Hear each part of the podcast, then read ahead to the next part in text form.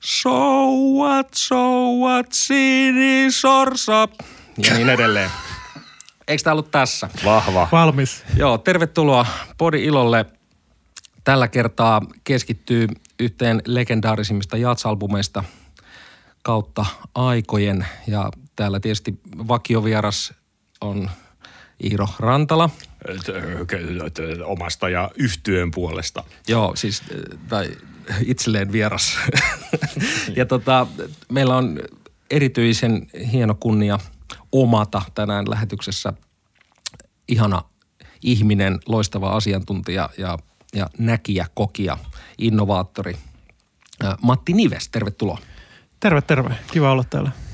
Yes, ja tosiaan tänään keskitymme Miles Davisin Kind of Blue-albumin kautta Jatsin syvimpään olemukseen. Tämä on levy, johon jo kaikilla, jotka jatsia kuuntelevat tai jotenkin ilmoittautuvat jats-dikkareiksi, niin on joku suhde. He ovat kuulleet sen, he joko pitävät siitä tai eivät. Enemmän olen kuullut kyllä niitä mielipiteitä, että se on loistava levy, kuin niitä, että se ei olisi hyvä. Itse asiassa en ole kuullut muuten kertaakaan tarkemmin ajatellen, että joku sanoisi, että se on ihan paskalevy, Kind of Blue. Kyllä sekin hebo löytyy. Kyllä se ja, löytyy, ja, mutta se on varmaan semmoinen paine, että voi tulla turpiin, jos sanoo tämmöisen. Mä yritin katsoa, on semmoinen tosi hyvä kirja kuin All What Jazz, minkä on kirjoittanut Philip Larkin. Eli tämä kuuluisa englantilainen runoilija, joka teki jatskritiikkejä myöskin päivän lehtiin silloin joskus männä vuosina ja hän oli kova swingmies, niin sieltä löytyy dumaukset melkein kaikista moderneista klassikoista, mutta valitettavasti se oli aloittanut vasta 60-luvulla nämä vissiin nämä kolumnit, kun Miles Davisin Kind of Blueta ei löytynyt. Mä yritin etsiä varta vasten tätä. Ah, harmi. Se olisi pitänyt Mut kaikki, kaikki sen jälkeen sitten Milesin levyt kyllä lytättiin täysin, niin mä oletan, että tämä menee siihen samaan. Hyvä, voidaan yhdistellä niistä, niistä tota, muista Kadonneen arvioista. lyttäyksen etsintä jatkuu. Kyllä, mutta eh, mua kiinnostaa ihan lähtökohtaisesti tällä porukalla, että missä olit silloin, kun, okei okay, silloin kun tämä Kind of Blue nauhoitettiin keväällä 1959, niin meistä kukaan ei ollut, enää, ei ollut vielä edes pilkkeenä silmäkulmassa, kenenkään silmäkulmassa. Mutta missä ja miten olette törmänneet tähän albumiin? Mikä se ensikohtaaminen ja fiilis siitä? Matti, vaikka aloittelee. No mulla se on hyvinkin mieleenpainuvaa, että ainakin itselle, että mä Jyväskylässä asuin ja olin kiinnostunut musasta ja ei ollut mitään semmoista niin kuin ammatillista suuntausta musiikin suuntaan, opiskelin ihan eri asioita. Itse asiassa se taisi olla ennen yliopistoon menemistä, että oli vielä vähemmän kiinni missään muussa kuin armeijan jälkeisessä tyhjyydessä ja harjoittelin perhonsitojan päivätyötä. Mä ajattelin, että se voisi olla hyvä. Myin metsästys- ja kalastuslehden palstalla perhoja ja tein niitä aamusta iltaan. Ja, ja tota, sitten kuuntelin musaa ja olin kiinnostunut siihen mennessä just niin kuin punkista ja vaihtoehtorokista ja räpistä tosi paljon, niin kuin Ysäri Alu varsinkin ja tällä. Ja sitten jatso oli alkanut kiinnostaa niin semmoisena ajatuksena, että se voisi olla hyvää musaa kuunneltavaksi, mutta ei ollut niin kuin mitään kosketusta siihen. Ei mitään niin kuin lehtien tai radion tai minkään kautta tai kenenkään tuttavan kautta. Ja sitten menin jonnekin Jyväskylän Ilokivellä olleeseen levykirppariin. Mä olin just saanut levysoittimen jostain jonkun vanhan ja sitten menin sinne, että nyt mä haluan ostaa jonkun hyvän levy. Ja tuli vastaan tämä kyseinen albumi, mikä tässä pöydälläkin on, Kind of Blue, Miles Davis. Ja ostin sen. Se oli ensimmäinen levy, minkä ostin. Menin kotiin, rupesin kuuntelemaan. Oli käsitys, että tämä on tämmöinen vähän seesteisempi levy. Ja se olikin todella kireetä ja räväkkää soittoa ja oli niin kuin ihan viimeisen päälle viritettyä niin kuin voisi sanoa jopa kokkelijatsi ja mietin, että onko mä nyt ymmärtänyt ihan väärin tämän koko homma ja sitten onneksi tajusin vähän ajan päästä, kun ehkä toisen biisin aikana tai jossain vaiheessa katsoa, että oliko tässä nopeuden säädin tässä levysoittimessa. Ja siinä oli toden totta. Se oli siellä, niin kuin se piti nostaa se levysoittimen lautanen ylös. Ja Aha. siellä alla oli semmoinen niin 453 mm-hmm. Kolme tota, näpsykkäjä. Joo, se, se oli niinku vielä nopeampi kuin ne live-versiot, mitä tästä biisistä on niin. kuultu, kuultu tota, tämän levyn jälkeen. Ja sitten mä laitoin se kolme kolmoselle ja että aha okei, no niin, tämä on se homma. Että jotenkin sitten se rupesi vähän siitä löytymään, mutta ei se niinku ihan lähtemätöntä vaikutusta heti tehnyt, että jotenkin se muotokieli oli kumminkin niin vieras vielä silloin. Hmm. Mutta en, en pitänyt paskana sitä levyä tai mitään, vaan ajattelin, että okei, tämä ehkä niinku antaa enemmän vielä myöhemmin. Ja kuuntelin sitä useita kertoja, mutta, mutta jotenkin se oli vielä semmoinen niinku hyvin hento, hento ote siihen musiikin lajiin ja siihen levyyn. Ja samastun kyllä niihin ihmisiin, jotka sanoo, että ne ei oikein tiedä, mitä siinä jatsissa pitäisi ymmärtää tai kuunnella. Että kun ei ollut mitään semmoista varsinaista niin kuin opasta siihen maailmaan, niin kyllä se alkukosketus oli vähän sellainen. Ja sitten kun tuli näitä näitä tämmöisiä niin blue traineja ja muita, mitkä on vielä enemmän sitä niin kuin blowing session osastoa, niin se oli vielä vaikeampaa. Että oikeastaan sitten varsinainen se jatskolahdus oli myös Miles Davisin ansiota ja se tuli siitä, että kuuntelin kuinka ollakaan eräänä kuulana syyspäivänä tota Cannonball Adderlin Something Else-levyä ja sitten kun Autumn Leaves lähtee ja sieltä tulee ne Milesin ja trumpetifraasit, niin mä tajusin, että okei, jos tämä ei ole Miles Davis, niin sitten mä en tajua mitään tästä musasta. Että on niin samanlainen tämä soundi jotenkin. Mm-hmm. Että se Milesin soundi sieltä oli jäänyt niin kuin muistiin. Mulla oli vaan kannettava CD-soitin, sitten menin kotiin ja katsoin levyn kanssa, että oli se Miles Davis. Mä ajattelin, että okei, nyt mä olen vähän niin kuin pääsen jyvälle, että tässä on tämä henkilökohtainen soundi, se miten yhtye soittaa, miten ne käsittelee niitä biisejä, kaikki ne pienet nyanssit siellä soittamisessa ja muut. Ja sitten se alkoi niin kuin siitä aukeamaan, mutta tämä levy totta kai oli se niin kuin ensimmäinen sysäys siihen maailmaan. Mulla se oli tuota, teini-iässä, kun äh, ryhdyin soittamaan jatspianoa, niin silloinen opettajani Seppo Kantonen sanoi, että tämä on yksi levy, joka on, niin kuin, täytyy tsekata. Ja tota, ryhdyin sitten tsekkaamaan sitä läpi. Ei se kyllä ekalla kuulemalla, se, ehkä kaikki oli silloin niin uutta ja kiehtovaa, niin se ei niin kuin noussut semmoiseen semmoiseen sarjaan, mutta ajan myötä sitten tota noin niin, ja sitten mä aloin, otin ton Vyntonkellyn siis soolonkin ylös. Se, sen, se, se, ja se on itse asiassa mulle se The piano soolo. Niin Freddie Freeloader. Äh, Freddie Freeloader vain yhdessä biisissä Vyntonkelly. Ja tota, mutta sitten se, miten tämä levy on noussut vuosikymmenten aikana ja, ja pompahtelee siis joka kulmasta, tota, on ihan uskomatonta. Just ennen nauhoitusta Matin kanssa puhuttiin tota, podcasteista, niin semmoinen Alec Baldwinilla on tämmöinen podcasti uh, Here's the Thing, uh, joka on, jossa on muusikkovierailtakin, niin si, siinä on toi Tää, et se, toi, toi riffi, ekan biisin So riffi on kyllä niinku otettu moneen moneen paikkaan. Että tota, pelkästään se on niinku, uh, tärkeä pointsi, mutta ehkä puhumme tästä levystä ja sen merkityksestä syvemminkin. Kyllä se Kunhan on. Jukka on kertonut oman No joo, siinä ei mitään, mitään ihmeellistä. Mä, mua puri Jatskärpänen pahasti. Mä taisin olla silloin äh, ehkä 13-vuotias, kun mä kuullut ekan kerran Kind of Blueta ja se tuli nuoruuden ystäväni Valleniuksen Harrin toimesta hänen levyhyllystään löytyi kaikki Milesin levyt, kaikki Coltranein LPt silloin ja, ja tota, meistä tuli hyvin ystäviä. Hän soitettiin molemmat silloin klarinettia ja kyllä, kyllä mä muistan sen hetken, kun laittoi tämän levyn lautaselle ja se oli täysin maaginen se intro, kun se lähtee se Ville Vassin ja Paul Chambersin kudontasin liikkeelle. Ja, ja sen muistan ihan nuoresta saakka, että aina kun laittoi tämän levyn, se piti kuunnella kokonaan. Mm. Mä en malttanut koskaan niin kuin, olla kuuntelematta sitä alusta loppuun saakka. Ja, ja tota, siinä on semmoinen magiikka, mihin itse asiassa hassua kyllä joka kerta pääsee siihen samaan mielentilaan. Eilenkin, kun sitä levyä mm-hmm. laitoin päälle, niin oli edelleen se sama niin kuin maailma aukeaa, vaikka niin kuin vettä on virrannut kokemaan joissa sen jälkeen aika paljon, mutta että siinä on joku siinä levyssä semmoinen hetken, äm, se, on, se on hetken tuote, joka on jotenkin niin kiteytynyt, että se kestää se timantti vaikka kuinka kauan. Oletteko te muuten miettinyt koskaan, että kuinka monta kertaa te mahdollisesti olette kuullut tämän levyn läpi?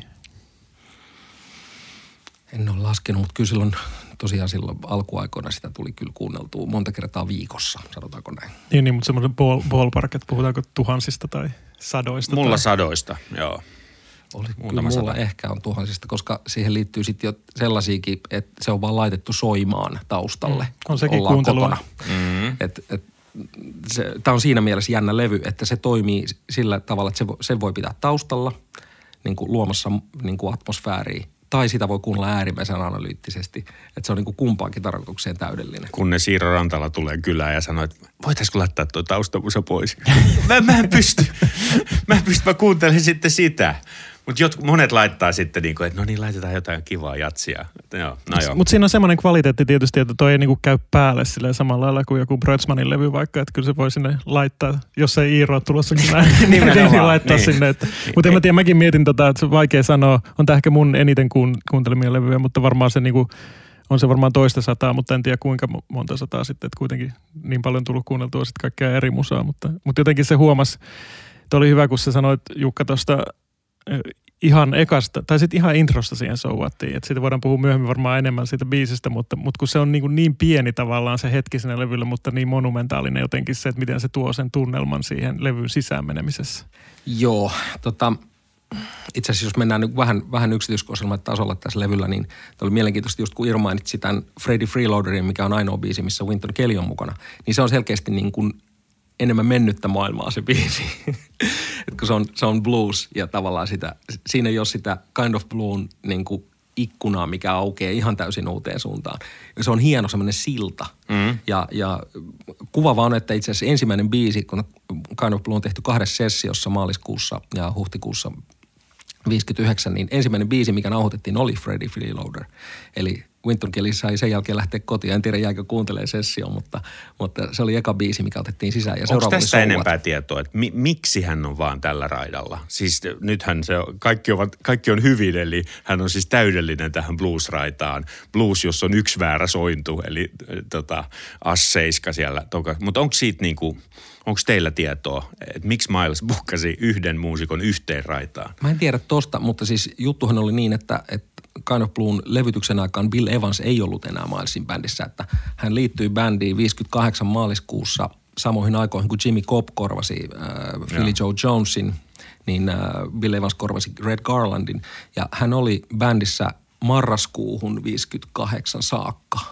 Ja Miles halusi Bill Evansin nimenomaan tähän sessioon soittamaan. Just. Et ehkä siinä oli semmoinen nyt, nyt täytyy sanoa, että Winton Kelly oli varmaan siinä Milesin bändissä niin kuin tullut sitten siihen niin. Bill Evansin tilalle. Niin, niin hän halusi sitten varmaan jonkun kädenojennuksen Winton Kellylle, että saat soittaa yhden biisin. niin. Mutta kyllä se niin kuin Bill Evansin rooli mulle on ihan avainjuttu. Jos mietitään niin kuin So What, että se on niin kuin Bill Evans niin kuin asettaa sen tunnelman siihen koko biisiin. Blue in Green, Bill Evans soittaa ekaksi. Flamenco Sketches, Bill Evansin intro on sama kuin hänen biisinsä Peace Peace, joka on 58 vuodelta. Niin se on niin kuin ihan avainhenkilö tässä. Kyllä. Ei ihme, että Miles halusi sen. Mutta tuossa oli vissiin, tämä on lukenut tämmöistä Ian Carrin kirjoittamaa Miles Davis-kirjaa. Ja tota, muualta ja täältäkin tullut ilmi, että se oli aika semmoinen tuulinen se kuitenkin siihen aikaan se Milesin piano bultti, että, että siinä oli Red Garlandia ollut ja hänellä oli sitten omia ongelmia just mm. päihteiden kanssa ja muuta. Ja sitten, niin, laktoosiintoleranssi. Kyllä, kyllä joo. Ja sitten Bill Evans, joka tietysti oli semmoinen jännitteinen suhde, koska Miles oli kuitenkin niin jotenkin leimallisesti puhu siitä, että mustien muusikoiden asemaa pitää nostaa ja antaa mm. heille keikkoja. Sitten se ottaa itse tuommoisen valkoisen gaifarin siihen soittaa pianoa tosi tärkeäseen rooliin, että siinä oli semmoista jännitteisyyttä ja sitten vähän semmoista niin kuin monet on kokenut työpaikkakiusaamista myös Milesin puolelta Bill Evansia kohtaan, että hän niin kuin halusi painaa vähän niin kuin muiden muusikoiden edessä Bill Evansia alas naljailemalla hänelle ja osoittamalla sen, että se on vaan valkoinen dude siinä, joka vie niin kuin jonkun työpaikan tyyppisesti. Mm-hmm. Ja Milesilla oli omat syynsä tietysti siihen ja, ja mieleen on jäänyt myös se, että tässä Three Wishes-kirjassa, missä muusikot esittää niiden kolme toivetta. Se on muistaakseni tämän Panonika de Königswalterin koostama, niin Milesin kolme toivetta on to be white.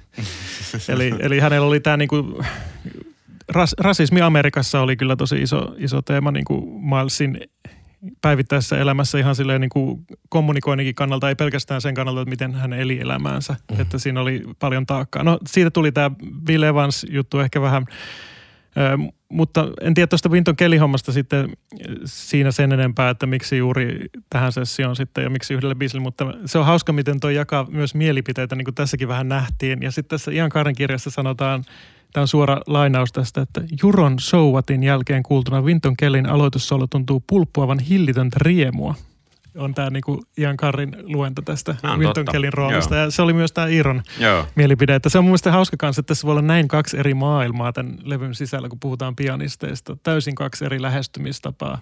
Joo. Ja sitten tässä just tulkitaan, että et, et, oliko se tässä, niin tässä on tässä Benny Greenin kirjoittamassa Reissue Liner Notesissa sanotaan tästä, että Freddie Freeloader sees Miles recasting the shape of the blues. Eli tavallaan se Winton Kelly vie sen koko homman niin kuin ihan toiseen maailmaan mm-hmm. Bill Evansiin verrattuna. Joo, ja, ja tavallaan Kind of Bluestahan puhutaan, että se oli niin kuin tavallaan portti moderniin jatsiin. Että siitä lähti, tuli modaalisuus ja se fiilis, mikä siinä levyllä, se on kokonainen albumi. Semmoisia ei ollut paljon tehty, että ne oli sarjabiisejä usein ne albumit. Ja et, et siinä mielessä just tavallaan tämä, se on vielä sitä vanhaa jatsia se jotenkin se Winton Kellin homma siinä. Ähm, sinänsä tosi mielenkiintoista on se, että 58 vuonna on tehty tai on mielenkiintoisia live-levytyksiä niin kuin samalta bändiltä, missä on Bill Evans, niin kuin Jazz at the Plaza ja sitten Newport-levy. Niin se on aikamoista paahtoa, ne, mm. ne livet. Et sillä ei ole, ei, niinku, se ei ennakoi mitenkään tämmöistä kind of blueta. Mutta sitten taas kuunnellaan niitä studiosessioita 58 vuodelta, missä Bill Evans oli mukana, ähm, niin äh, siellä on Green Dolphin Street ja Fran Dance ja, ja, ja näitä biisejä, niin siinä alkaa olla sitä tavallaan vähän tunnelmaa, samaa tunnelmaa kuin Kind of Bluella. Tosin ne biisit on niin kuin stankkuinen, mm. niin se, se ei pääse ikään kuin niin, niin jotenkin avaamaan jotakin uutta. Mutta millään muulla levyllä mun mielestä Bill Evans ei soita niin vähän ja niin viipyilevästi ja niin paljon pedaalia kuin, kuin tällä levyllä. Että, että siinä ehkä on ollut jonkinlainen juttelukin edeltänyt. Tässä on tämmöinen etsintä tässä levyllä. Tässä kuuluu, Joo. kaikki etsii sitä niin kuin modaalista, modernia, tota, uutta juttua. Ja, ja se, se, jopa semmoista niin kuin pientä epävarmuuttakin tietyissä taimiasioissa, mutta se etsintä on niin kuin todella määrätietoista.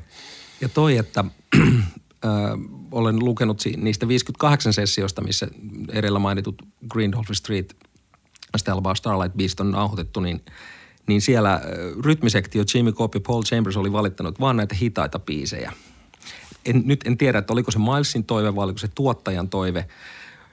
Ja, ja tota, niissä sessioissahan on sitten tehty myös Love for Sale, niin siinä kai tapahtui semmoinen, se kuuluu itse asiassa Love for Salein, kuuluu alussa tämmöinen sormen napsutus, se on Miles, joka sitten vähän niin kuin hermostuu niille, että okei, okay, Love for Sale.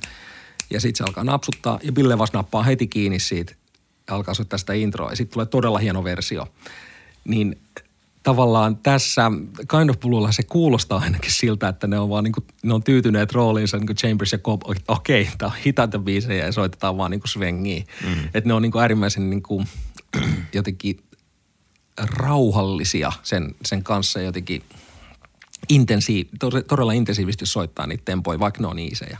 Mutta sehän on kanssa yksi, mitä itse olen huomannut, että sit kun kuuntelee just niitä tämän levyn jälkeisiä livejä myöskin, niin siellä niin kuin souvatit on todella raivokkaita ja niin kuin se on ihan taas eri se moodi. Ihan kuin se olisi vaan niin kuin ollut tämä yksi sessio, missä nämä soitettiin näin ja sitten sen jälkeen niin kuin business as niin. usual tyyppisesti jatkuu.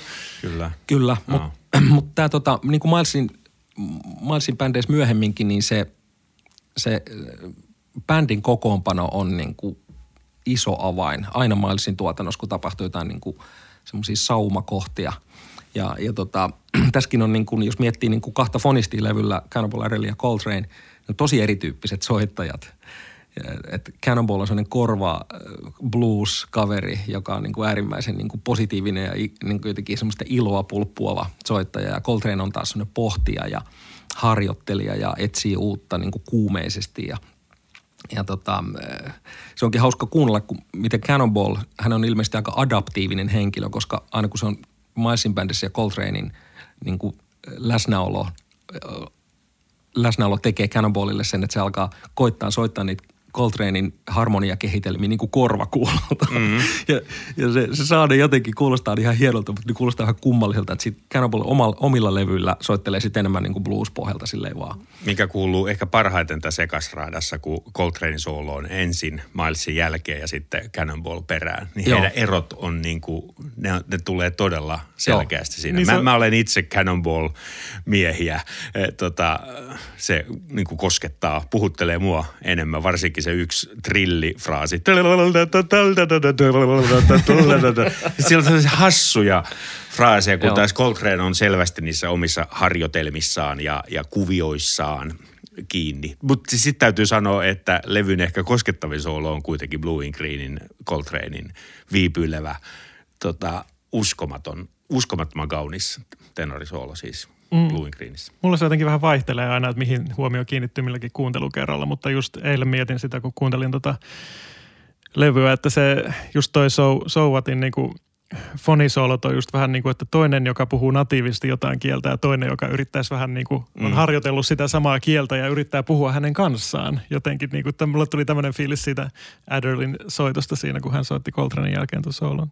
Mutta tykkään kanssa tuosta, si, siinä on jotain sellaista outoutta, mikä viehättää kyllä, että Coltranein homma niin kuin, on itse kova Coltrane-fani, mutta ju, just se, että tossakin niin se on tosi niin kuin sisäänpäin kääntynyttä omalla tavallaan se soitto. Toki myöskin niin kuin voi sanoa, että ehkä Bill Evansinkin soitossa tietyllä tavalla niin kuin on verrattuna vaikka Winton Kellyin tässä näin, niin se semmoinen tietty sisäänpäin kääntyneisyys, mikä myös Milesilla oli tietynlaisena ihanteena semmoinen tietynlainen meditatiivinen pohdiskelu. Ehdottomasti. Kyllä. Joo, kyllä. Ja tuosta Cannonballista vielä sen verran, että, että tästä Kind of Blue-sessiosta on semmoinen valokuva Cannonballin nuottitelineestä. Ja siinä nuottitelineellä on röökiaski, ää, sitten on päänsärkylääkettä, Cannibal oli paljon migreeniä. Ja sitten siinä oli jotain varasokeria, hänellä oli diabetes. Ja sitten siellä on semmoinen pikkuinen lappu, missä on Flamenco Sketchesin niin kuin viisi skaalaa. Se olisi kirjoittanut skaalat ulos. Eli tämä oli todellakin uutta hänelle ja hän oli vähän vieraalla maaperällä siinä, että, että kun mainitsit on esimerkiksi Something Elsein, niin Cannibal oman levyn, niin siellähän hän on niin kuin – kotonaan niissä biiseissä. Niin ja Miles on siinä taas niin kuin vieraana vähän sitten taas sillä omalla meiningillään. Joo, kyllä. Tota, tästä modallisuudesta tietysti täytyy vähän puhua tämän Kainopulun kohdalla. Minä 30 vuotta muusikkona, niin mä en vieläkään oikein tajuu, mitä modallisuudella niin kuin tarkoitetaan. Mutta jos mä yritän avata, miten mä oon ymmärtänyt sen, niin, niin että soitetaan eri skaaloja johonkin, kokeillaan eri skaaloja johonkin tiettyyn biisiin, mutta silloin, silloinhan siinä biisissä täytyy olla vähän sointuja. Ja, ja se toteutuu oikeastaan tässä vaan So Whatissa ja mm, pikkasen All Bluesissa, missä on niin kuin vähemmän sointuja. Että toi Cannonballin, että se oli kirjoittanut ne skaalat siihen sketsesiin, niin sehän niin kuin todistaa sen, että se ajatteli skaala per sointu. Mutta sitten, sitten jos tätä ajatusta jatkaa, niin en mä sitten kuule semmoista mieletöntä niin kuin skaala-kokeilua So Whatissakaan. vaan se jää, se jää mullekin hämäräksi, että mi, mitä – siis jos otetaan vaikka nämä kirkkosävän lajit, niin ei siellä kukaan nyt niin kuin pyöri niin kuin jossain aiollisessa muudissa tai miksolyydisessä. Niin kuin, mä, mä en vieläkään niin kuin oikeasti tajua sitä. Mutta so what, siis kaikille kuulijoille tiedäksi, se on kahden sointu. Siinä on vain kaksi sointua, D-molli ja S-molli. Ja niitä, niitä kelataan, mutta että se, niin kuin se modaalisuus ei sille ymmärrettävästi tule todistetuksi mulle vieläkään. Miten sä Matti, niin kuin kun sä et, ole, sä et ole muusikko ja sulla ei ole sitä muusikon taakkaa tässä jatsin kuuntelussa, niin miten sä niin kuin, koet modaalisen musan? Miten, miten, mitä se sulle niin kuin, edustaa? Oi oi, tämä on haastava kysymys vastata sillä lailla, että, että tota, kehtais, kehtais Mutta mut sä osaat varmasti sanoa, että jos joku on niin kuin modaalinen, niin sä, sä kuulet sen. Niin, no tota... Sä niin erotat sen, että hei nyt tää on varmaan sitä modaalista. Ehkä mä jotenkin näen, näen sen niin kuin sävellyksellisesti sillä lailla, että, että halutaan just niin kuin luoda semmoisia laajempia, laajempia tunnelmia, jonka sisällä ikään kuin innovoidaan.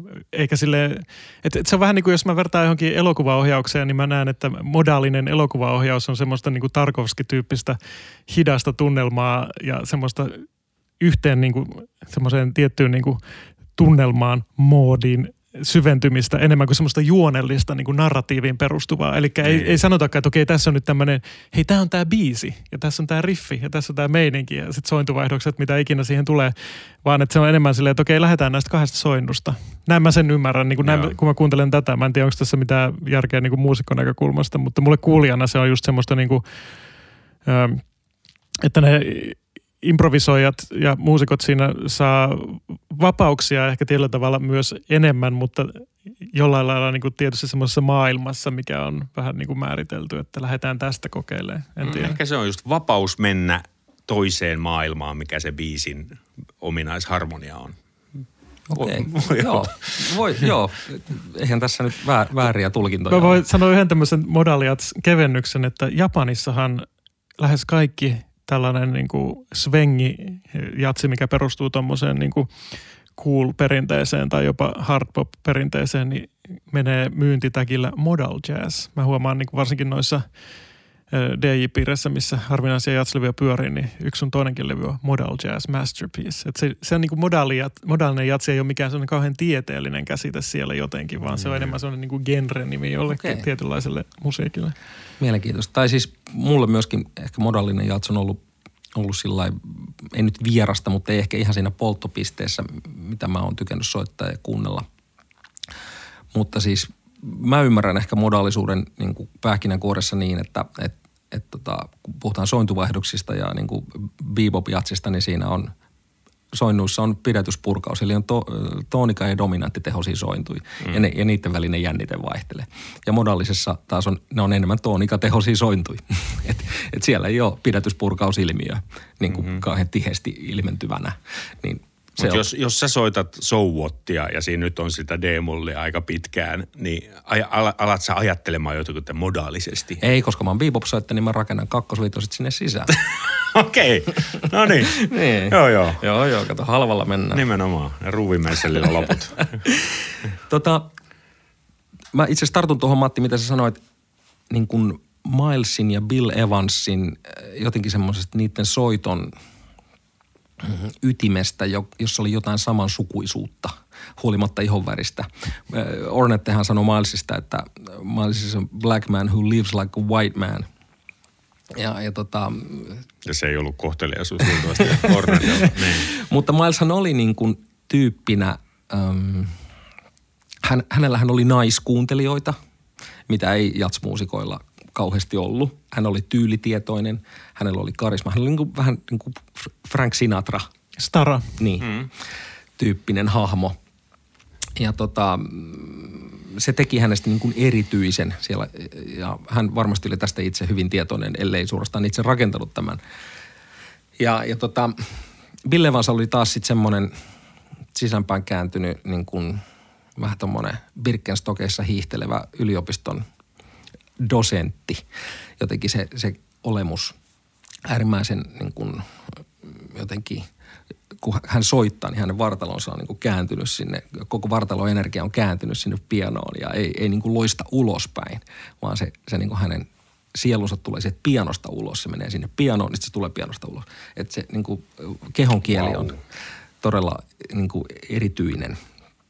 Niin tota, mä kuulen sekä Milesin että Bill Evansin soitossa Kind of Bluun aikoihin feminiinisyyttä enemmän kuin muus, muussa jatsmusassa sen, sinä aikana. Mit, mitä tästä mieltä? Ehdottomasti samaa mieltä ja näen, että siinä on semmoista tiettyä empatiaa ja herkkyyttä, mitä siinä ma- machossa blowing session maailmassa silloin niin kuin usein ei ollut. Ja semmoisessa nimenomaan just se, että Miles ei lähtenyt tietyllä tavalla siihen bebop-junaan ihan täysillä siinä mielessä, että, että kuitenkin niin kuin toi oli vielä sellaista niin kuin esimodernia aikaa jollain tavalla, että oli nämä totta kai West Coast-hommat ja muut ollut 50-luvun ö, aiemmin 50-luvulla jo tullut pinnalle ja, ja muuta, mutta että kuitenkin niin kuin olisi ollut mahdollisuus tavallaan lähteä semmoiseen niin tykittely macho-maailmaan myöskin varmaankin. Mutta hän valitsi täysin toisen tien. Mm. Et sen mä niin kuin kuulen tässä levyllä ja just nimenomaan ehkä toi on se universaalius tässä levyssä myöskin, että tämä ei ole sillä lailla niin kuin mu- muusikoiden levy muusikoille, kuin jotkut jatslevyt tuohon aikaan on. Myös hyvät jatslevyt. En sano, että ne olisi huonoja jotenkin Mm. ne semmoisetkaan levyt, mutta tämä oli niinku ihan eri tavalla ajateltu, että mitä tämä musiikki ylipäätään on. Okei, sitten oli tietysti näitä Ornat kolman tyyppisiä hahmoja, jotka myös halusivat ajatella uusiksi, mitä musiikki on, mutta ne taas meni niinku täysin eri suuntaan tähän aikaan. Ja oli jopa aika selkeitä koulukuntia, että sehän on nykyään niinku, tuntuu vieraalta, että, että on semmoisia niinku tyylilajeja, että okei mä kuuntelen vaan ja niin. sä Niin. kuuntelet niinku jotain friita ja nyt tapellaan. Että ei niinku, et se, et se, se ei onneksi ole mun mielestä enää myöskään semmoista. Että siellä oli, ehkä siinä oli semmoinen tietty, niinku, mikä tämä sana on suomeksi, urgency. Niin. Että et tää, tää, joku semmoinen intensiteetti siinä, että tätä musaa viedään nyt eteenpäin. Mihin suuntaan se lähtee? Mm. Tähän suuntaan vai tohon Vai suuntaan? Että se oli niinku semmoinen Mm. tietty poliittinen kysymys myös koko ajan, musta tuntuu.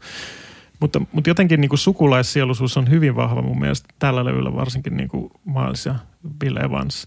Et vielä enemmän kuin sitten puhuttiin Coltranein sisäänpäin kääntyneisyydestä, niin se ehkä niin kuin kumminkin tuossa vaiheessa oli vielä aika teknistä Coltraneilla. Että vaikka siinä se spirit, spiritti on jo olemassa, soittaa hemmetin hienosti, mutta, mutta se semmoinen 60-luvun niin kuin loppuvaiheen spiritual Coltrane, niin eihän se tavallaan vielä sitä ole, vaan se on semmoista niin kuin hyvää, erittäin hyvää soittamista ja hyvää uutta ideointia musiikin sisällä ja siinä mielessä sisäänpäin kääntynyttä, mutta ehkä eri lailla just kuin Bill Evans ja Miles Davis tähän aikaan näki. Kyllä, ja sitten tämä itse asiassa on todella mielenkiintoista, että Coltrane ää, keväällä 59, nämä oli siis vielä kerran maalis-huhtikuussa äänitetty Kind of Blue, niin toukokuussa hän levytti Giant Stepsin. Että onhan tämä kuitenkin Giant Stepsistä sitten niinku ihan eri, eri moodissa se Coltrane soitto. Mm. kun Giant Steps oli selkeästi semmoinen taas, että nyt, nyt etsiskellään tästä suunnasta. Mm. ja, ja tota... mulla, on, mulla, on, mulla on teoria. Tota, ää, kun mua pyöräkauppion poikana aina kiinnostaa, niin kuin, että mikä myy. ja, ja tota noin, niin, ää, niin ää, ei, ei, ei, ei, ei, ei. Ja Kind of Blue, kaksi jatslevyä keikkuu koko ajan niin kuin, si, niillä listoilla, jotka on myynyt eniten. Kind of Blue ja sitten Keith Jarrettin Köln-konsert. Ja mä oon kuullut siis tällaisen teorian, koska aina pyrin edustamaan huonoa makua kaikissa kommenteissani, mutta siis tämä ehkä jopa pitää paikkansa, että siis, ja tämä on kiinnostavaa, koska siis jats ei yleisesti kiinnosta niin kuin massoja, se ei ole massamusiikkia, mutta sitten nämä kaksi levyä, ne on noussut siihen sarjaan, siis miljoona myynnin sarjaan. niin siinä täytyy olla joku tekijä, että miksi nämä kaksi levyä on, on myynyt. Jarretin kohdalla puhutaan yleisesti, ja tämä ei ole, siis, ei ole mun keksintöä, että siis 70-luvulla, 80-luvulla tämä Köln-konsertti nousi tämmöiseksi hyväksi taustamusiikiksi, kun haluttiin rakastella – bylsiä. Ja kaikkihan haluaa bylsiä joko y- yksikseen tai partnerin kanssa. Se on hyvin suosittu. Se on paljon suosittumpaa kuin jatsi. Ja tota noin, niin oikeasti siis... No ei kai. Johtuuko se siitä yninästä? Se, siis tämän, no, nyt tullaan makukysymyksiin. Minä en halua mitään jarrettia niin kuin ynisemään siihen, tota, kun on nämä hetket tota noin, niin käsillä. Mutta mä oon miettinyt, että onko Kind of Blues, onko siinä tämä sama kvaliteetti, että – on se sitten niin kuin, äh, taustamusiikki, kun vieraat tulee tai näihin intiimihetkiin. Luuleeko te, että, että tässä on jotain tota noin, niin yhtymäkohtaa? Okei, okay, otetaan uudestaan.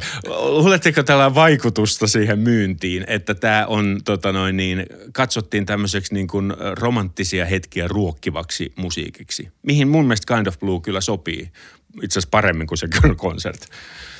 No tota, jos mä nyt tässä kommentoin eka, niin... Oletko sä itse laittanut ton koskaan niin kuin päälle? Ja olen, olen. Ai noin kyllä, hetki. Kyllä. Vai niin? Kyllä. Miten sä pystyt keskittymään? No niin kuin mä sanoin, niin tässä levyssä on se ominaisuus, että sitä voi pitää taustamusiikkina tai kuunnella äärimmäisen analyyttisesti. Nyt kaikki miettii, että yksin vai jonkun kanssa. niin, no yksin ensin. mutta, mutta niin tota... se Coltranekin harjoitteli yksin ensin. Joo, että et mikä tekee sen taian, että tämä on niin myyvä. Öm, tässä on varmasti uskomattomia tekijöitä paljon, mistä voidaan keskustella vaikka kuin, kuin pitkään, mutta että ö, se, mitä, mistä ei useinkaan puhuta, on levyyhtiön merkitys. Että tämähän on Columbia, joka oli major-levyyhtiö. Se oli iso levyyhtiö.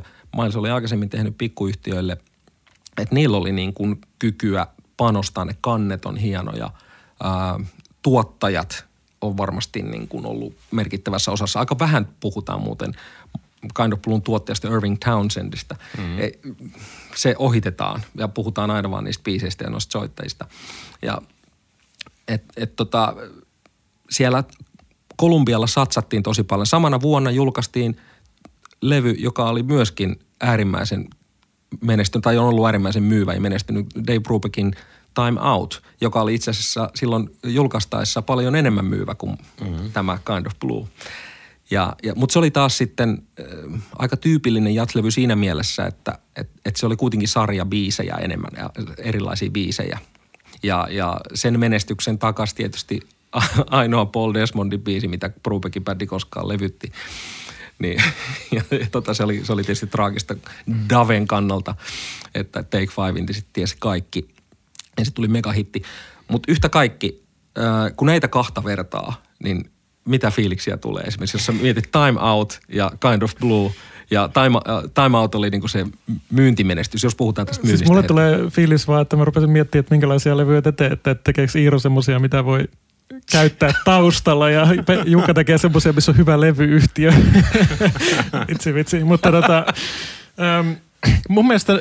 Mutta levyyhtiö, kato, miettii näitä asioita. niin, niin kyllä. Niin. Et ehkä sitä on, mä luulen, että toi on niinku semmoinen jotenkin hieno sivujuone tässä tarinassa toi Iiro mainitsema, että mä luulen, että sitä on osattu myös markkinoida just sellaisena tietynlaisena tunnelmamusiikkina. Jos mietitään nykyajan musiikin markkinointia, mitä tulee mieleen? Spotify-soittolistat, miten, mm. miten ne menee? Moodin perusteella.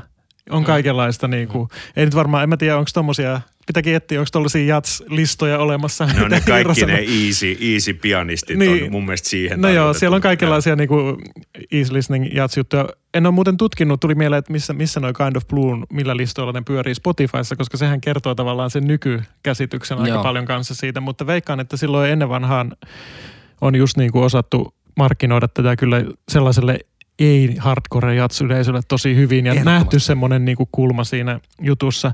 Mutta on se totta kai käsittämätöntä niin kuin ajatella monesti näitä eroja, että et, et, verrataan, verrataan just johonkin vaikka niin kuin tuohon Brubeckin levyyn tai vaikka siihen niin kuin Something Else, joka oli myös Blue Noteilla isolla levymerkillä ja vähän kuuluisia tämmöisiä niin kuin Autumn Leaseja. Kyllähän sekin niin kuin semmoista aika poppia tavallaan jatsmaailmassa on ihan vaan vertailun vuoksi, että aika moni levy tavallaan menee siihen slottiin – mistä voi tulla superhitti. Sitten on tietysti erikseen nämä tämmöiset jukebox-hitit, niin kuin Lee Morganin Sidewinder, jolle tehtiin vähän tunnettu ja vähän arvostettu pikkusisar Rump Roller.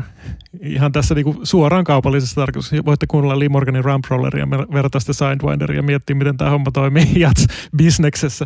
mutta toi niinku, ei mennä liikaa siihen Köln-konserttiin, mutta musta se on niinku vielä niin kuin todella paljon oudompi superhittilevy kuin mm. Kind of Blue. Tämä niin kuin jotenkin pystyn käsittämään, että tässä on just niin kuin osattu pelata oikeilla korteilla myöskin, myöskin tavallaan tämän Kind of On ymmärretty, mitä, mitä on olemassa. Ja mä olisin urahan niin kuin, tietyllä tavalla ennen Kolumbian menoa oli ihan veitsenterällä, että myöskin uskon, että hän on niin kuin aika paljon panostanut siihen jotenkin niin kuin sen levyn edustamiseen, vaikka ei ollutkaan mikään tällainen niin kuin markkinointihenkinen ihminen varmastikaan. Että.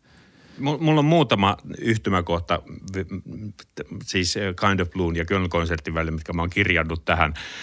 Yksinkertaisuus, selkeys, yhtenäisyys, loistavat biisit ja maaginen soitto. Ne, ne mun mielestä niin kuin toteutuu molemmassa, että siinä Köln konsertissa se eka raita, niin se on musta Jarretin paras melodia. Se da da da da da da da da ja äärimmäisen yksinkertainen. Ja Kind of Bluessa on myös tämä yksinkertaisuus.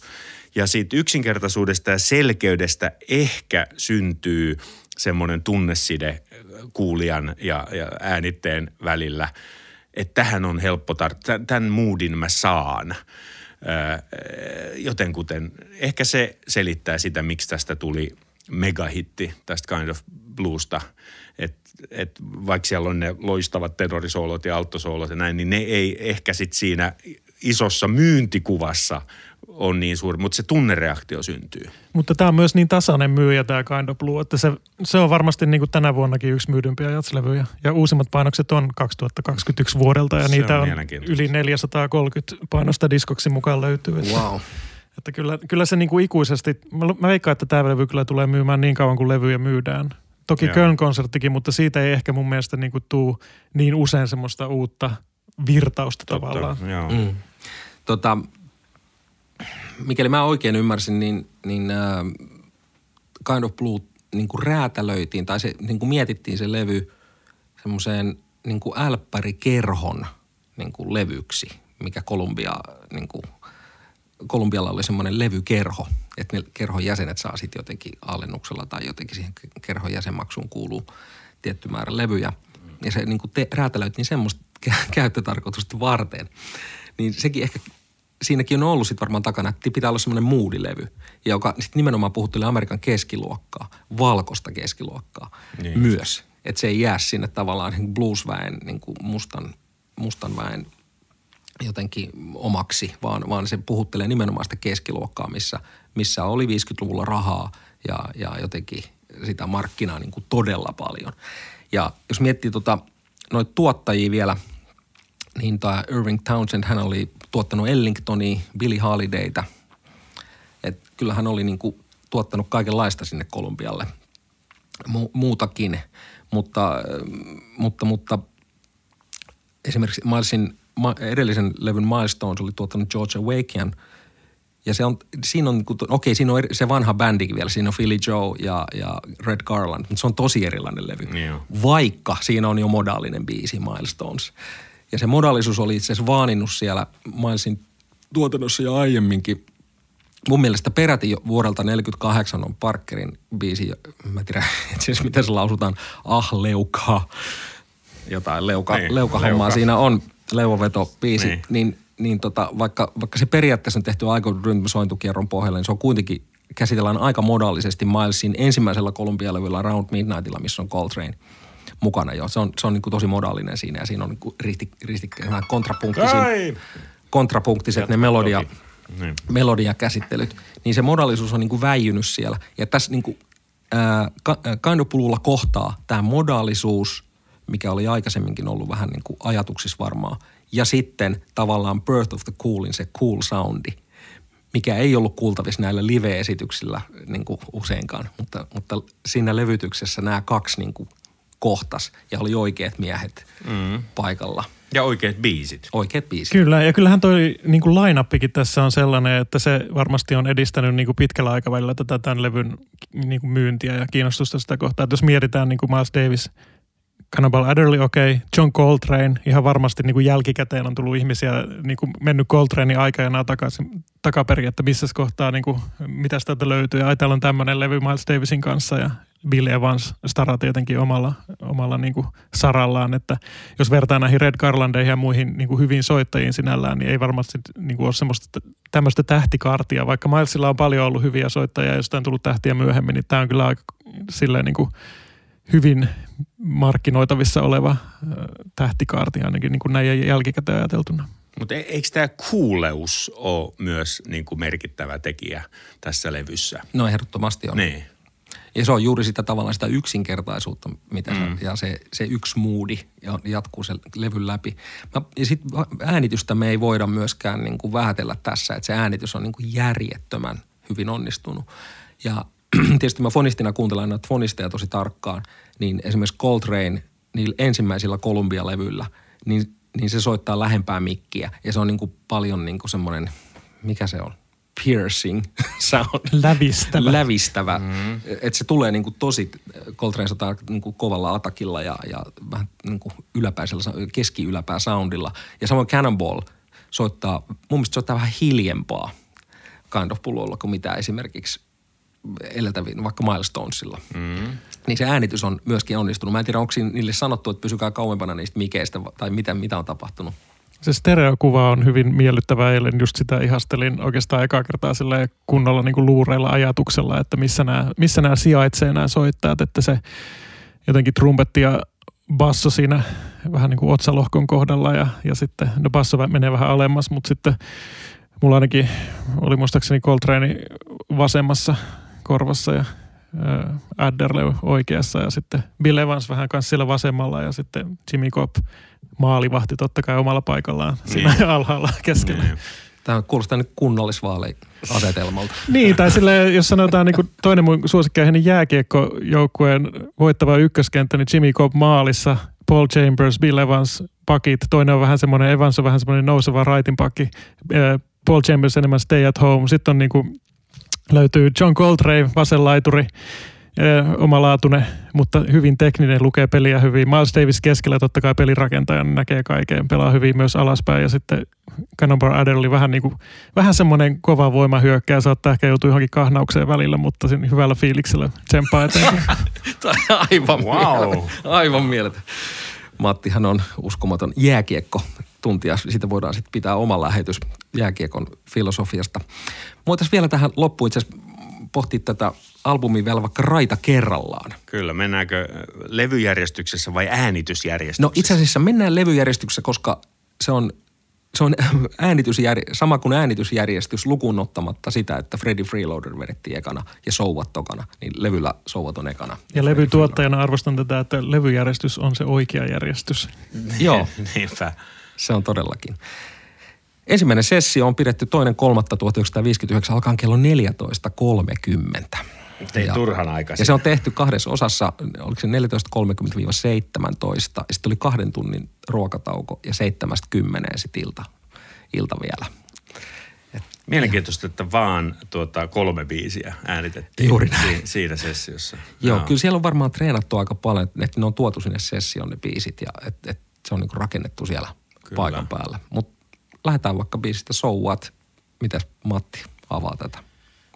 No tämä on maaginen teos. Tässä on paljon mitä rakastaa ja, ja se on just sellainen, niin kuin Jukka tuossa sanoi, että siinä on ne tietyt niin kuin kvaliteetit, että jonkun kohdankin kuuleminen tuosta biisistä tekee hyvin helpoksi ainakin mulle sen koko biisin ajattelun. Että sen pystyy niin kuin tavallaan mielessään rekonstruoimaan jotenkin. Ne soundit on niin, niin kuin, soundit ja kaikki on jotenkin niin iskostunut mieleen ja se on niin omanlaisensa. Ihan siitä pienestä introsta. Sitten kaikki puhuu aina siitä call and response, bassoriff ja bändi vastaa. Ja tähän itse asiassa yhtymäkohtana, olisiko 54-55 levytetty Oscar Pettifordin, hienon basistin Bohemia After Dark, joka on käsittääkseni inspiroinut tätä call and response Joo, se on tosi juttua. lähellä. Joo.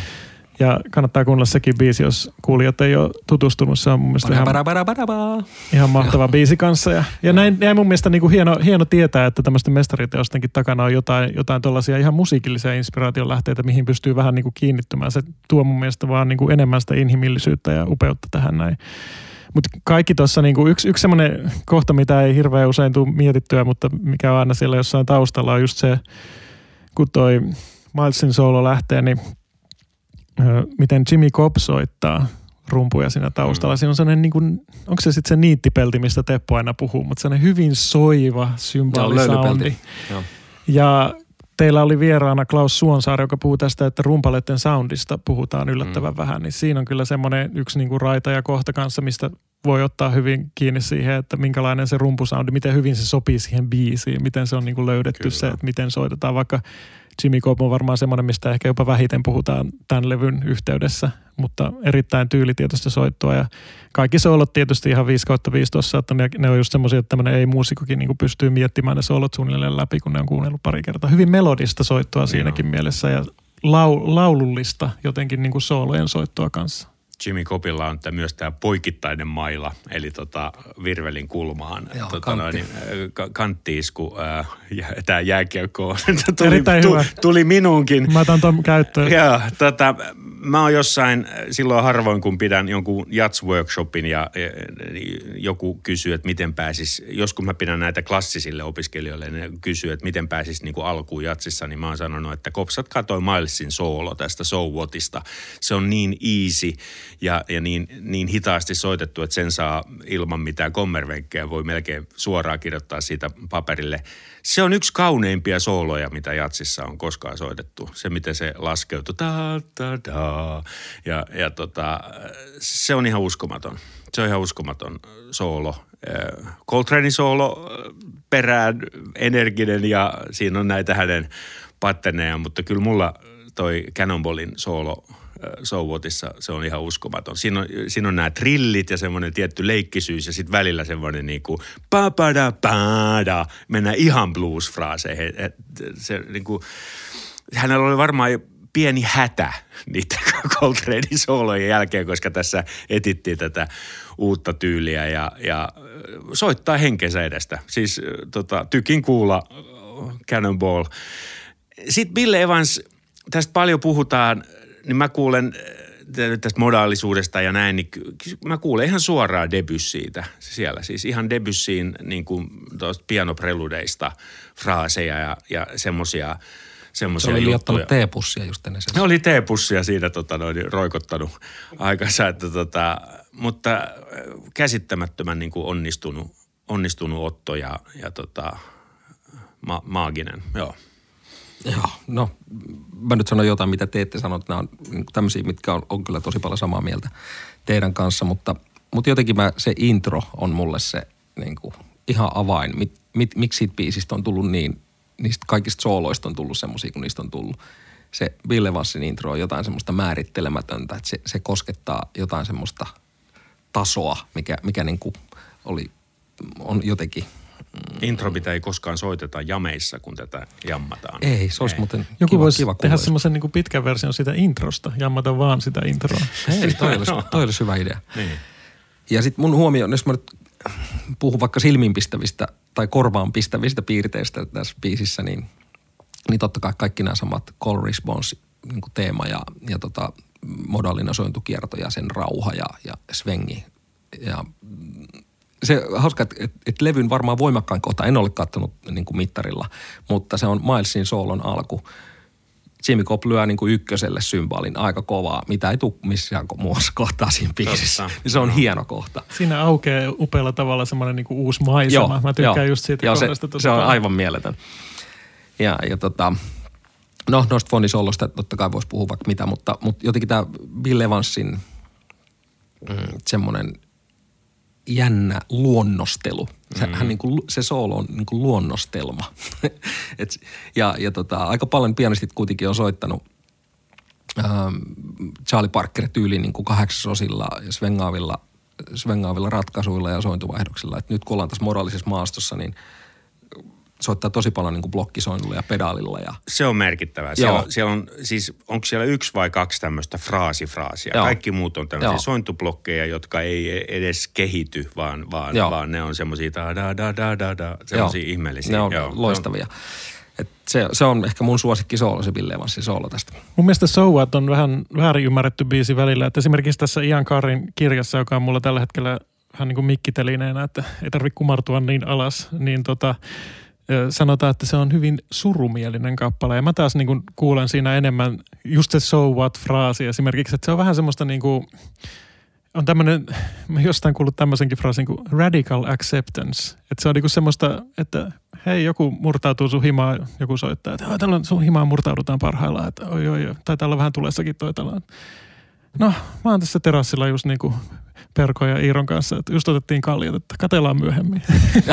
että tavallaan niinku, se on ja, so what. Niinku, että mun mielestä siinä on jotain zen meininkiä ja mä en Joo. mä kuule sitä ollenkaan Joo, surumielisena. mä en kuule myöskään surumielisen, ei tule kyllä mieli, surumielisyys tästä. Okei, mennään eteenpäin. Freddy Freeloader. Mitäs Iiro, sä nyt No, aloitat, siinä on se, se- se, se, on se sun Se on se mun, tota, joo, ja no kun mä kopsasin. Se on ihan ensimmäisiä pianosoloja, mitä mä koskaan kopsasin. Tota, äh, muistan vieläkin niitä fraaseja. On siinä heti neljännessä, kolmannen neljännen taitteessa ja sitten vikaskooruksessa. Da, da, da, da, da, da, da, da, da. Tämmöinen blokki, blokkijuttu. Siis äh, täydellinen tämmöinen niin kuin jats bluesin äh, opettelu, jos haluaa ottaa vähän haltuun sitä niin kuin pianojatsia, niin siinä on, siinä on tota, Siinä on pianosolo. Ja, ja si, muuten ainut, kenen mä oon Suomessa kuullut soittavan tätä tyyliä, on Esko Linnavalli. Hän oli selvästi kattonut nämä Vynton kellyn fraasit. Silloin harvoin, kun hän soitti Umon kanssa joskus pianoa, niin tota, sieltä tuli niinku tota, tota kamaa. Että tota, öö, joo, no mulle, mulle se niinku kulminoituu tuohon tohon tota, pia, hyvän tuliseen pianosoloon. Sitten sit must, must niinku, Vynton kello on vähän snadisti pihalla siellä lopussa, kun se komppaa bassosooloa. Se yrittää semmoisia ihme niin kuin pieni, pieni sekuntisointuja. Varmaan se on vähän sekaisin tästä modaalisuuspyrkimyksestä. Siellä tämmöinen, älkää nyt ottako tätä kritiikkinä, mutta että niin kuin, hän on, häl, on vähän hakusessa, kun varmaan kun kaikki soittaa niin eri lailla hänen oman soolonsa jälkeen. Okei. Mitäs Matti? No tämä on selkeästi se biisi tässä näin, missä se pelikirja on niinku eniten levällään, mutta toisaalta mä en usko, että se on huono asia, että on sitä mieltä, että tämä on mielenkiintoinen, vähän niin kuin välinputoja biisi, mutta tarjoaa ihan uuden niin kuin ulottuvuuden tälle levylle kokonaisuuden kannalta, että pidän tätä tärkeänä osana tätä. Ja tietysti nähdään, mitä Bill Evansin niin sanottu vaihtaminen Winton Kellyyn, jos jälleen kerran näihin jääkiekkotermeihin päästään, niin Evans meni vaihtopenkille ja Kelly tuli sisään, niin tota, tunnelma muuttuu aika paljon, mutta erilainen, mutta myös hyvä. Ja Winton Kelly on tietysti soittaja, niin kuin tuossa Iirokin totesi, että milloin on semmoinen hyvä ominainen tyyli, jota sitten jostain muualtakin löytyy ehkä myöhemmin, niin haluaisin nostaa tämmöisen yhden Winton Kelly vaikutteisen pianistin Jorgos Kontraforiksen, joka on Mm. käytännössä suomalaismuusikko, vaikka kreikkalainen onkin ja voi Timo Lassyn levyllä häntä kuunnella esimerkiksi, niin hänellä on muun muassa Vintonkeli tatuointi, joka kertoo arvostuksesta tätä herraa kohtaan kyllä ihan tarpeeksi. Että, selkeä niin kuin blues, niin kuin sanottiin, että on, on erilainen biisi kuin mikään muu tässä ja pois tästä tämmöisestä jopa niin kuin eurooppalaisesta traditiosta voisi sanoa, mitä Evans just Debussy vaikutteillaan edustaa tässä, että vähän niin kuin down home. Joo. Tota, itselle tämä on kyllä myöskin tärkeä biisi ja hyvä väribiisi itse asiassa tässä, tässä kokonaisuudessa, mm, koska se on ainoa blues. Ja tietäen, että tämä on ollut siis ensimmäinen biisi, joka siinä sessiossa on toinen kolmatta nauhoitettu, niin mä osaan jo kuvitella, kun siellä joku tuottaja tai Miles on sanonut, niin kuin, että let's start with the blues. Ja, ja, ja tota, nyt tällä saadaan niin kuin ikään kuin vaihdetaan kuulumiset soittajien välillä. Mm. Että mitäs tänään kuuluu, mitäs, mitä sä soitat tänään bluesia. Ja, ja, ja sitten tässä on niin kuin pari, pari silmiinpistävää tai korviin, korvaan – tai korvaa hivelevää ehkä tässä tapauksessa ää, asiaa. Eli se lähtee ihan ykköseltä, ei introja, ei mitään, se lähtee suoraan. Se on ihan mahtavaa. Ja, ja nämä, tämä teema menee iskuille koko ajan. Siinä ei ole synkooppeja mitä, vaan se on ihan iskuilla. Ja, ja, ja miten ne torvet soi myöskin ilman vibraattoa, ne kolme torvea siinä yhdessä. Okei, okay, kanuna yrittää vähän jotenkin koristella siellä tyylinsä, tyylinsä tota, uskoen, mutta, mutta se kuitenkin on aika semmoinen tosi cool se soundi mm. siinä bluesissakin. Että kyllä se tähän kokonaisuuteen mahtavasti istuu. Ja to, toki Winton Kellin pianosolo on yksi, yksi hienoimmista. Ää, mutta itse asiassa mä oon sitä Milesin soloa käyttänyt taas sitten, että hei, se, joka tekee ensimmäistä soolotranskriptiota, saksofonisti tai joku, niin ota, otapa se Milesin solo ylös. No niin. Että se on myöskin semmoinen, semmoinen klassikko. Jos näitä vertaisi oluisiin, niin tämä ei ole mikään tämmöinen niin ylitse kuohuava ipa tämäkään, niin kuin muukaan tällä levyllä ehkä ei ole, mutta ehkä just jotenkin sellainen nykyolut, missä itse asiassa ei oikein se hiilihappo estuu ollenkaan läpi, että se on niin, kuin niin suora. Tämä on hyvin tavallaan semmoinen niin kuin suora, siinä on nyansseja, mutta, mutta jotenkin päästään suoraan siihen makuun käsiksi just tällä, että niin kuin se, se on sitä, mitä se on. Mahtavaa. Tuli heti jano. Joo. Mutta mitä sitten, toi oli väribiisi toi Freddy Freeloader, mutta mikä on vielä enemmän? Blue and Green. Jaa. Tästä oli itse asiassa, just luin tätä Ian Karen kirjaa, mihin on pari kertaa viitannut. Niin tässä oli mun mielestä hauska tästä Blue and Greenin äh, säveltämisestä. Luen sitaatin, jos sallitte. Joo. Miles Davis on säveltänyt kaikki levyn kappaleet lukuun ottamatta Blue and Greenia. Oho. Mitäs, mitäs? Johon Evans on väittänyt vaikuttaneensa vieläkin oleellisemmin kuin muihin. Sekin on levyn kannassa kirjoittu Miles Davisin sävellykseksi, mutta muutama vuotta myöhemmin Bill Evans kertoi, kaksoispiste. Itse asiassa se on minun sävelmäni, vaikka myös Miles mainitaan sen säveltäjänä, ja vain hän kykenee antamaan siihen perustelut. Eräänä päivänä hän luonnosteli asunnossaan jollekin paperille G-mollin ja ylinousevan A ja kysyi, mitä tekisit noista? En oikein tiennyt, mitä tekisin niistä, vaan menin kotiin ja sävelsin Blue and Greenin. Näin kertoo Bill Evans. Ja tässä kirjassa Ian Carr hyvin puhuu siitäkin, että tämä herättää kysymyksen siitä, mitä jats-säveltämiseen oikein sisältyy. Evans mainitsee säveltäneensä Blue and Greenin, koska Miles Davis oli antanut hänelle tehtävän kahden tietyn soinnun suhteen. Sen filosofian mukaisen oppilasopettajakäsityksen kannalta Miles ehdottomasti sävelsi osoittaessaan Evansille tietyn suunnan. Joo, just joo. Mm. Joo, joo. Tota, tämä on yksi Jatsin mielenkiintoisimmista sävellyksistä, tämä Blue and Green. Siinä tota, jos joku nyt sitten tapailee jollain soittimella, niin melodia kul- kulkee äärimmäisen niin kuin mielenkiintoisilla sävelillä jo ihan ekastahdista lähtien. Sitten on kaksi eri varianttia, että onko se ekasointu G-molli vai BB. Jos se on BB, niin se lähtee plus 11, jos se on G-molli, se lähtee kutosesta. Ja sitten jo koko ajan se teema menee erikoisissa sävelissä, kunnes viimeisessä tahdissa se menee molliterssille. Tuda, eli Flle vasta siinä vikastahdissa. Musta tuntuu, että siinä on, on sen tota, jännite. Ja, ja kyllä se täytyy olla Bill Evansin kappale. Se on niin erilainen kuin, kuin Milesin biisit. Tässähän on tämmöistä tota, double time äh, fiilistelyä läpi, että he menevät välillä niin sanottuun tuplafiilikseen, joka ei siis lisää tota, onnellisuutta, vaan, vaan tota, ikään kuin tahdit menevät niin kuin tupla, soinnut menevät tupla, tuplasti välillä ja sitten tuplasti hitaammin. S- sitä siinä on pelattu. Ja musta tuntuu, että siitä on keskusteltu aika kauan, kauan tota, ää, studiossa, että se on saatu niin kuin, toimimaan. Ää, maaginen, uskomaton sävellys. Joo, ja Coltrane soolo, ihan mieletön. Joo, se on totta. Trane niittaa homma kyllä kanveesiin. Tota, Tämä säveltäminen, että mikä on kenenkin biisi, siterasin tähän kohtaan Kahlil Gibrania, että teidän biisinne eivät ole teidän biisejänne. Vai miten se meni? Ähm, välillä tuntuu, että Miles taisi laittaa niin kuin vahingon kiertämään, koska Parker laittoi Milesin kappaleita omiin nimiinsä 40-luvulla ja Donna Lee. niin, ja muutama muukin. Ja, ja tota, tässä on ehkä sitten ollut, tai sitten se on ollut vaan epämääräistä kommunikaatiota siellä sessiossa, että kenen biisi tämä on. Ja sitten vaan laitetaan jotain, ei välttämättä edes puhuta siitä asiasta niin paljon. Kyllä mä uskon varmaan tota Evansin tarinaa kyllä, että se on hänen, hänen tekeleensä. Hienosti se kaatuu se sointukulku koko ajan, se ei niinku ikinä lepää. Se, no, tavallaan, tavallaan aika jännitteisiä sointui nekin, mihin puretaan. Mm-hmm. Nekin, nekin niin kuin rytmisesti kaatuu koko ajan johonkin. Et se on jännä. Siinä on semmoinen sisärakennettu paradoksi, että se on kauhean rauhallinen kappale, jossa on äärimmäinen jännite siellä harmoniassa ja niin kuin melodian jotenkin suhteen.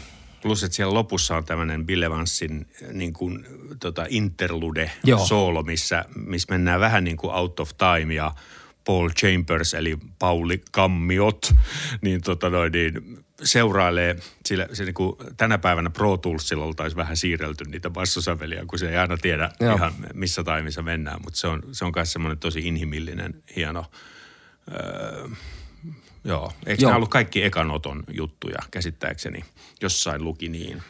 Joo, kyllä ainakin tämmöisen käsitys on niin kuin selvästi annettu, Joo. että, että niin kuin näillä mentiin tyyppisesti. Että en tiedä sitten teknisesti, onko siellä jossain jotain vähän niin kuin korjailtu tai tehty toinen. No siellä on mutta- siis, tota, mulla on tommonen 50-vuotisjuhlapainos vuodelta 2009, niin siellä on semmosia muitakin pätkiä, mutta ne ei ole kokonaisia ottoja. Et ne on tavallaan semmoisia, että ollaan laitettu heti poikki tai jotain Just. tällaisia fall start-tyyppisiä. Mutta toi on mun mielestä tärkeä just tämän koko levyn kannalta ja ehkä sen myös niin kuin tyylisuunnan kannalta, mitä tämä synnytti. Että, että just, että intensiteetti on läsnä, vaikka biisi on ikään kuin rauhallinen. Että rauhallisuus ei tarkoita välttämättä seesteisyyttä tai semmoista jotain niin kuin,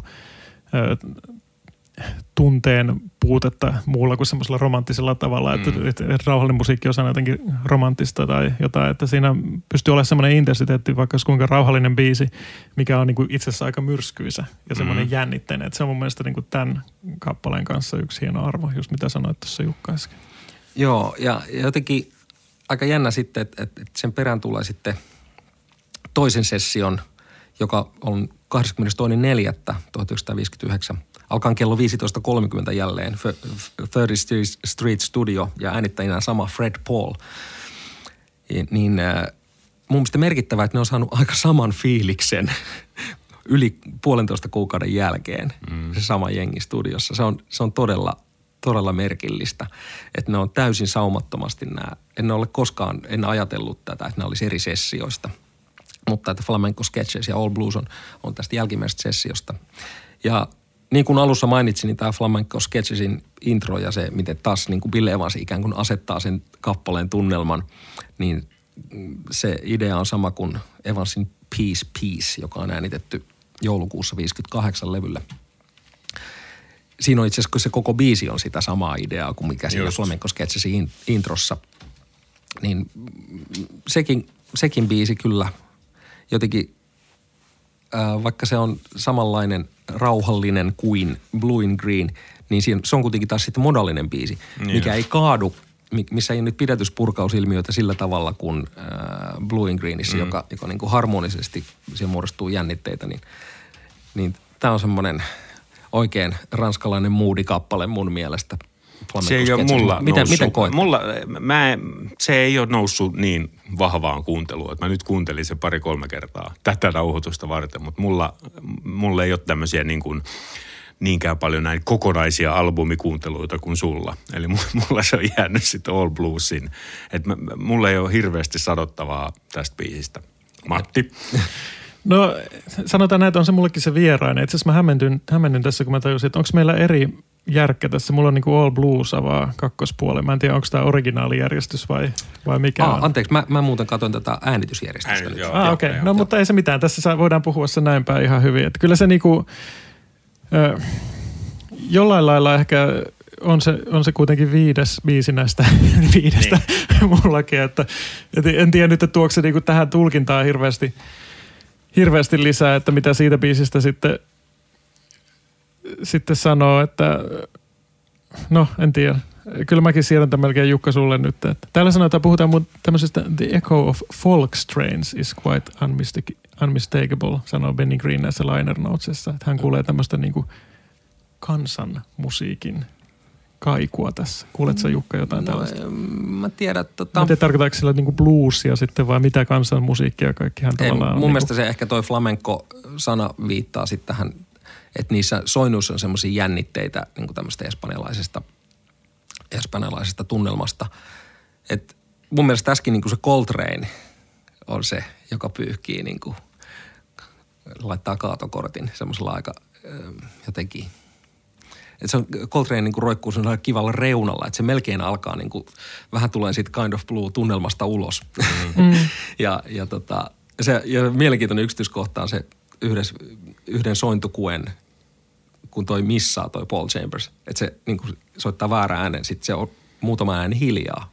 Niin se on hieno kohta, miten Coltrane ei ihan rauhassa, se ei häirinyt yhtään siitä.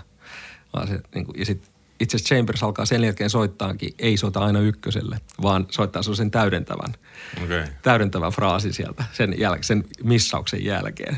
Se on aika makea, kuunnelkaa, Mut se, kuunnelkaa tota. se on ehkä eniten, tai enemmän niinku just moniin muihin biiseihin verrattuna, niin mulla on ainakin semmoinen just yksilösuoritusten varassa kulkeva ralli. Että se ehkä kertoo just siitä, että minkä takia se ei ole noussutkaan niinku itselle niin rakkaaksi teokseksi. Ja sehän on hemmetin pitkä. Se on tosi pitkä, että et, et, et se ehkä ei, ole niin yht, ei pysy enää yhtenäisenä, kun se on niin kuin monta soloja niin tosi pitkä. Ja, ja tosiaan niin kuin sanottu, niin kan, kanunallakin oli ne, ne kaalat kirjoitettu siihen nuottitelineelle. Että se ei ehkä ollut niin hyvin hallussakaan. Sketches, niin. Kyllä. Joo. No, mitäs sitten All Blues? All Bluesissa musta merkittävä on se, että tota, taas näistä niin kuin melodiasävelistä, niin se on siis blues g ja ensimmäinen sävel on H, eli duuriterssi. Se on musta niin kuin semmoinen statement, koska tota, se on niin kuin sen pienen terssin ja suuren terssin ero on se blue note ja sitten ylinosaavan kvartin ja kvintin. Ne on ne niin kuin blues-sävelet, mutta tämä, tämä siis menee sille duuriterssille ja on siinä. Se on musta niin kuin äärimmäisen rohkea ja luo sen, luo sen soundin tota, siinä. Ja, no tässä on tietenkin tämä Bill Evansin trilli, se on niin kuin uutta, että se komppaa semmoisella niin kuin jatkuvalla trillillä sitä teemaa. Ja sitten tota, Cannonball on ihan käsittämättömässä vedossa siinä soolossaan, ihan käsittämätön soolo. Että tota, hieno, uskomaton raita, todellinen niin kuin kind of blue hengen raita mun mielestä. Niin onko toi, sanon tähän väliin vaan, että, että onko tämä, mä olisin ajatellut, että tämä on suuri terssi minulle, mutta pieni terssi blues, blues-musiikille. Toivottavasti. niin, niin. siis toi just toi piano-osuus, minkä mainitsit, niin se on niinku todella innovatiivinen, kun On. rupeaa katsoa tai kuuntelemaan siihen sisään, että mitä siellä tapahtuu. Et se on periaatteessa, niinku, väittäisin jopa, että tullaan samantyyppisiin modernismeihin kuin jotain ensimmäisiä modulaarisyntetisaattorijuttuja ja tämmöistä niinku ehkä ambient musiikin puolta löytyvää. Eli luodaankin vähän niinku semmoista mattoa ikään kuin sinne jollain Kyllä. soundilla Joo. ja ö, tässä tapauksessa ihan vaan pianolla soittamalla ja se jää sopivasti myös sinne piiloon, että se ei ryöstä sitä kappaletta mitenkään, että se on erittäin hieno mauste siellä sisällä. Ja All Blues ehkä kuitenkin on sitten, jos miettii melodisesti ja niin kuin biisejä biiseinä, niin olisiko se kumminkin sitten se vähän niin kuin toisiksi tunnetuin hitti tältä Kyllä. levyltä, että jos kadulla jonkun pysäyttää ja hei kerro jotain Kind of Bluesta, niin kyllä ne So Whatin ensimmäisenä varmaan sanoo, mutta ehkä sitten jos pitäisi hyräillä jotain toista biisiä, niin kyllähän se toi All Blues on. Ja Mm. siitä tietysti on tehty paljon versioitakin myöhemmin, joka on varmaan niin kuin edesauttanut. Itse asiassa varmaan paljon enemmän niin kuin All Bluesista on kuullut versioita kuin So Whatista, mm. jos rupeaa miettimään. Et se on varmaan eniten näistä niin kuin itselle versioina tämän levyn jälkeen vastaan tullut. Siis puhutaan nyt cover-versioista niin sanotusti. Niin. Coveria ei jätetä. Öm, mulle All Blues on, mä oon itse soittanut sitä paljon keikoilla. Mm. Se on tosi läheinen, läheinen kappale ja, ja se riffihän on semmoinen, että sitä voi toistaa niin kuin ihan ikuisuuksia, jos se saa vaan niin kuin svengaamaan, niin se, se ei niin kuin paljon tarvitse muutama äänen, kun onnistuu hosumaan sinne sekaan, niin homma on. Laulu on valmis. Ähm, mä oon joskus pohdiskellut sitä, että mitäs jos tässäkin olisi ollut Winton Kelly. Se olisi ollut ihan erilainen se teos. Että siitä olisi mm. jäänyt ambientit kyllä todennäköisesti soittamatta. soittamatta. Että taas se, mä nyt varmaan jauhan tästä Ville Evansista niin ihan hirveästi, mutta se kertoo myöskin siitä, että kuinka iso valta pianistilla on aina jatsbändissä. Mm-hmm. Iiro, mm-hmm. sä tiedät vallankäyttäjänä. Kyllä, joo. Äärimmäisen vallankäyttäjänä. Niin, Lopulta heittävät sitten ne muut muusikot kokonaan pois lavalta, niin kuin Kit Jarrett teki ja niin kuin Iiro Rantala teki. niin, niinpä. joo, Iiro Rantala and Friends. Joo. Et kyllä se jotenkin sen niin kuin pianon, pianon niin kuin tunnelman, tai taas se, miten se rakentaa sen Evans, niin se, se jotenkin kaikki nappaa sitten kyllä kiinni. Ja totta kai tässä niin kuin se Cannonball solo on, on mieletön ja se just, että hän on niin blues-muusikko kuin vaan joku voi olla. Mutta mulla meni jonkun aikaa itse asiassa, ennen kuin mä tajusin, että Kind of Bluella on kaksi bluesia. Mä en, niin kuin, mä en oikein hahmottanut sitä, mm. koska ne, oli vaan, ne, on, ne on niin moody biisejä. Koska ne on kind. Niin, niin. ne on se kind of blues, niin. joo. Niin. Tai siis ne ei ole blues, ne on kind of blues. Niin. Vähän sinne päin. Ja niin. se on, ne on hienoja muunnelmia tavallaan blues-tematiikasta ja, ja tota, erittäin ja tämmöinen kolmi, kolmijakoinen blues, mitä all blues on, niin myös joo. aika harvinainen. Joo, siis kol, tota, just kolmeen meneviä joo, ei, ollut, joo. ei ollut niin paljon. Että. Eikö se tullut mun mielestä, muistanko väärin, että se tuli ihan niin kuin viime, mun mielestä se oli neljä neljäsosaa sävellys alun perin ja se tuli aika viime hetkellä maisilla, että hei nyt kokeillaan tätä näin. Tämmöinen mielikuva mulla on.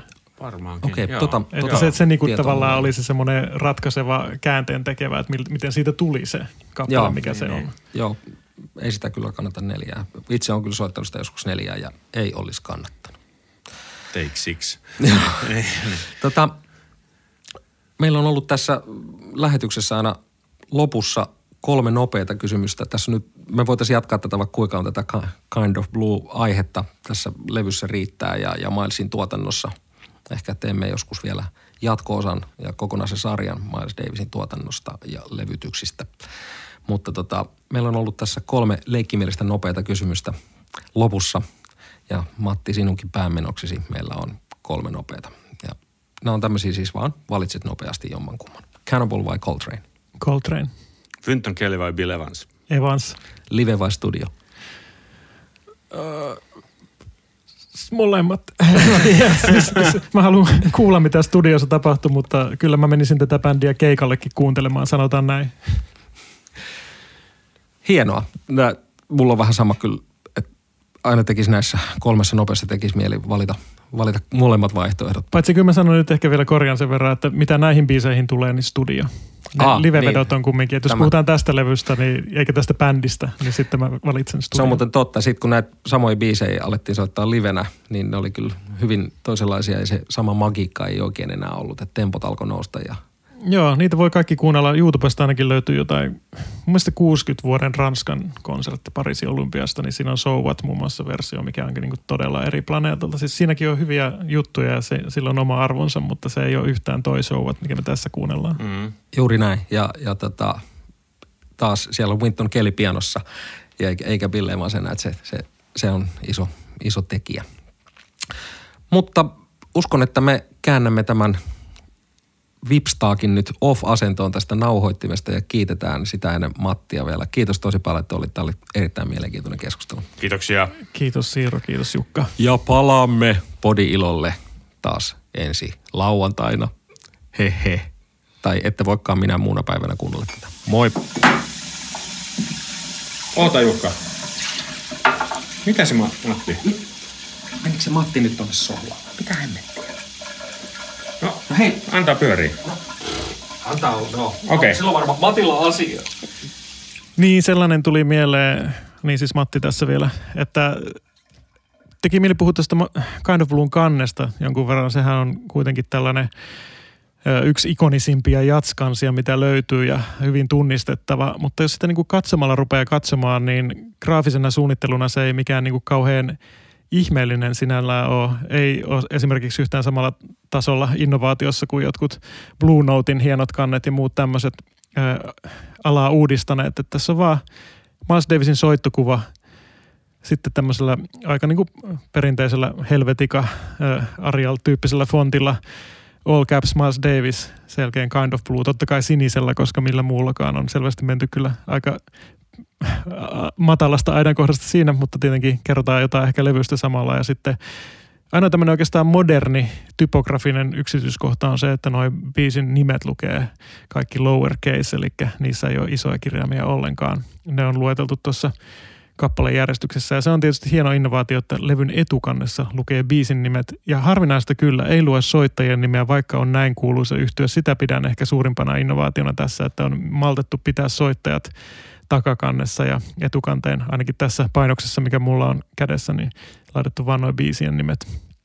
Mutta katsokaa, kun kuuntelette Kind of Blueta, niin myös sitä etukanta ja miettikää, mitä tunnelmia siitä tulee. Itse asiassa aika usein, kun miettii tätä levyä, niin muistaa, että tämä kansi olisi sininen, mutta jos katsot tarkemmin kanta, niin siinähän ei ole mitään muuta sinistä kuin Columbian logo, tai tässä CBS-painoksessa ainakin, ja tuo Kind of Blue-teksti.